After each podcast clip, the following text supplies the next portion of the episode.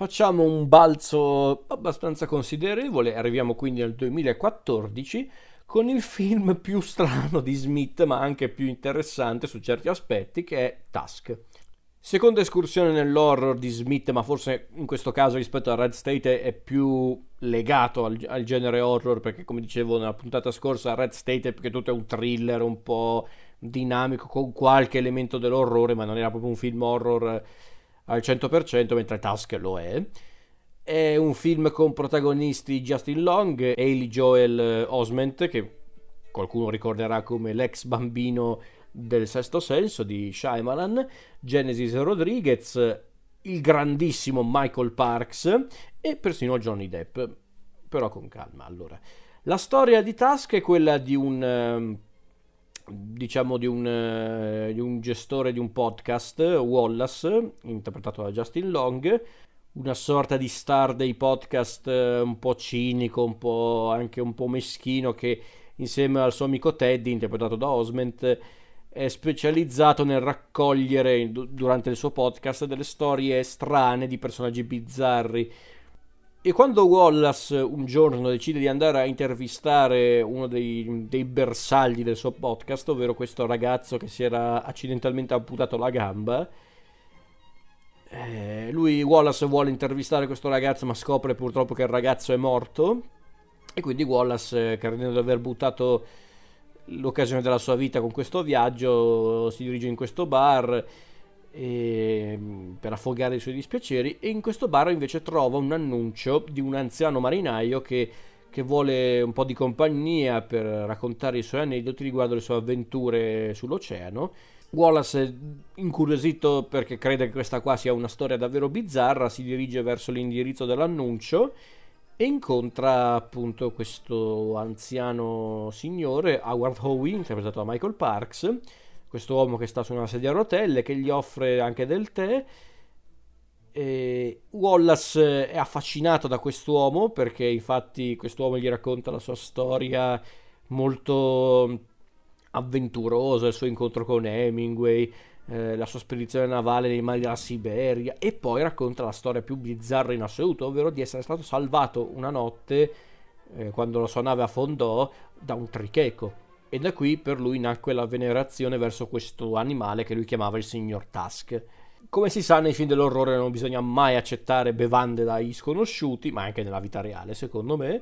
e quindi Wallace si rende conto che il tè era drogato e viene sequestrato dal signor Owie che non è né paraplegico né tanto inerme e da qui inizia un vero e proprio incubo ad occhi aperti per il povero Wallace. Non vado oltre però perché ragazzi Tusk è un film tutto da scoprire. È un film tutto da scoprire. È un film che in certi punti sembra quasi essere una parodia di quei film dell'orrore un po'. Eh, non grotteschi, di più, tipo quello sul eh, Human Centipede o Centipede, non mi ricordo mai come cacchio si pronuncia quello appunto del, del centipede umano che quei, quei film dell'orrore appunto molto grotteschi, anche un po' di cattivo gusto, ma che trovano la loro forza proprio in quello, nel voler mostrare delle cose disgustose, delle cose grottesche sullo schermo.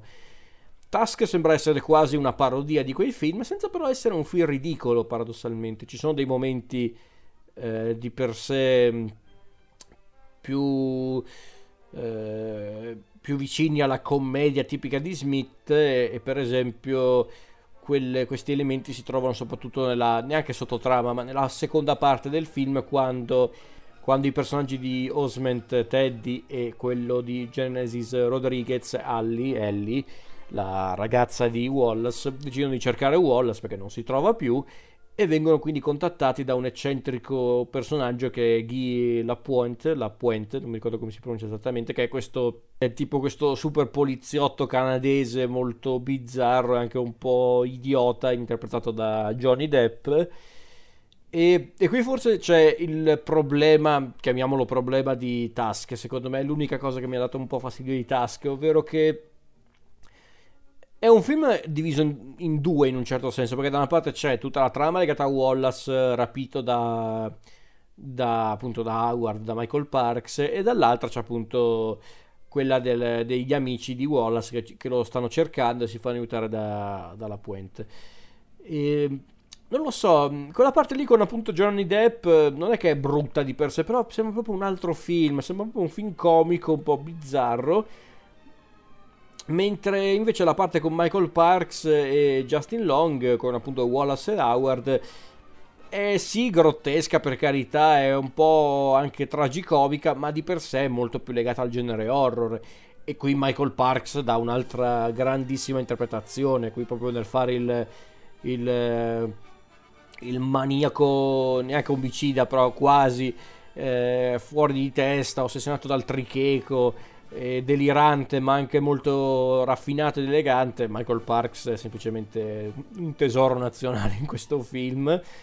Eh, Smith ha capito proprio come sfruttare Michael Parks, fosse stato l'unico negli ultimi anni insieme a Tarantino a capire come sfruttare Michael Parks. Però, ripeto, forse questa